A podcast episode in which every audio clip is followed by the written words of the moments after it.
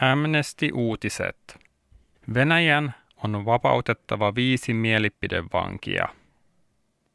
Venäjällä viisi mielipiteensä vuoksi vangittua rohkeaa aktivistia on vapautettava.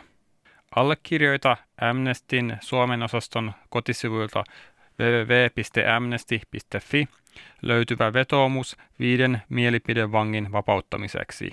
Viisi mielipidevankia ovat seuraavat. Darja Poljudova on aktivisti ja bloggari Krasnodarista Etelä-Venäjältä. Hän on kritisoinut äänekkäästi Venäjän viranomaisten toimintaa, erityisesti Krimin liittämistä osaksi Venäjää.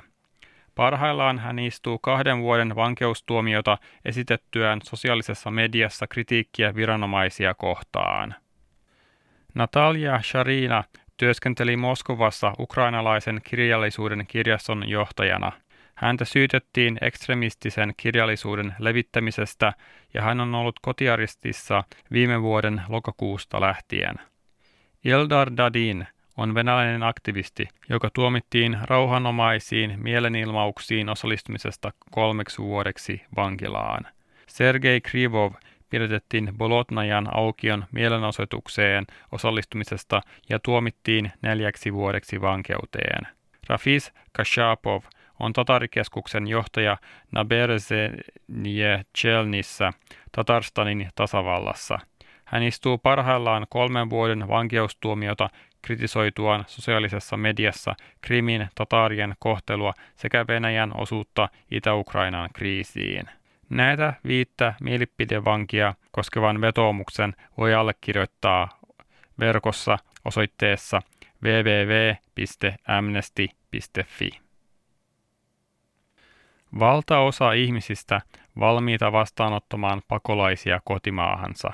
Amnestin tekemän kansainvälisen kyselyn mukaan 80 prosenttia ihmisistä on valmiita vastaanottamaan pakolaisia kotimaahansa. Kahden kolmasosan mielestä oman maan hallituksen tulisi tehdä enemmän pakolaisten auttamiseksi.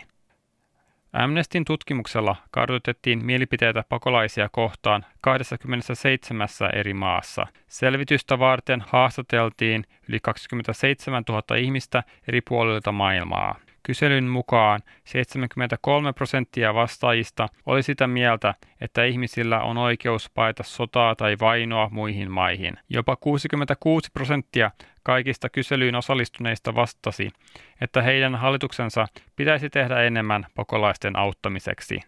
Luvut puhuvat puolestaan. Ihmiset ovat valmiita toivottamaan pakolaiset tervetulleiksi. Monien hallitusten epäinhimillinen vastaus vaikeaan pakolaistilanteeseen on kuitenkin ristiriidassa kansalaisten ajatusten kanssa, toiminnanjohtaja Niina Laajapuro sanoo. Haastattelut toteutti arvostettu konsulttiyritys GlobeScan. Vastaajilta kysyttiin muun muassa sitä, olisivatko he valmiita vastaanottamaan pakolaisia maahansa, kaupunkiinsa, naapurustoonsa tai kotiinsa – Kaikista vastaajista yksi kymmenestä sanoi olevansa valmiita majoittamaan pakolaisia omaan kotiinsa. Monissa maissa hallitukset käyttävät pakolaisten vastaista retoriikkaa nostaakseen kantustaan. Tämä kysely osoittaa, etteivät ne kuuntele hiljaista enemmistöä, joka olisi valmis tarjoamaan maastaan turvan, sotaa ja vainoa pakeneville, Laajapuro sanoo.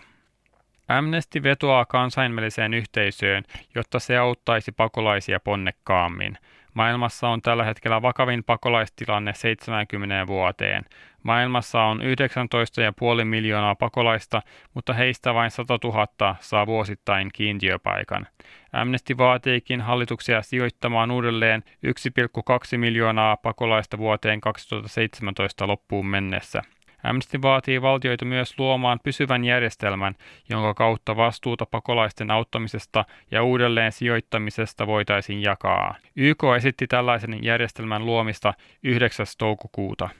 Pakolaisten ja heidän vastaanottaneiden maiden auttamiseksi tarvitaan myös rahaa.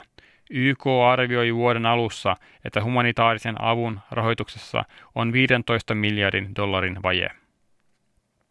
Nämä olivat Amnesty-uutiset. Uutiset toimitti Turun Amnesty, lukijana Omar El Begavi.